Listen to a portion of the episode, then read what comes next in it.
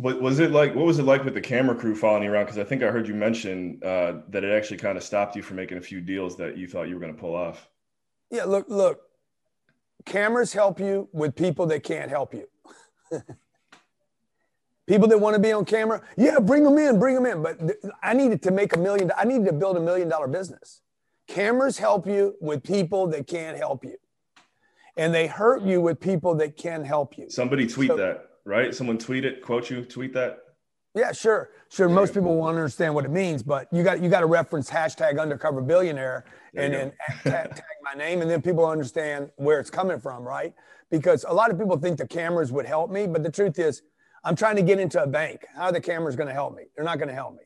I'm trying to get into a mortgage business where they're very, very competitive, talking about their rates, their terms, et cetera. How's that going to help me? Like, you know, again, like and and I can't get discovered, by the way. Okay, here's the deal. I can't get discovered. If I get discovered, I can't use the deal in my evaluation for the $1 million business. So I have all this camera crew with me.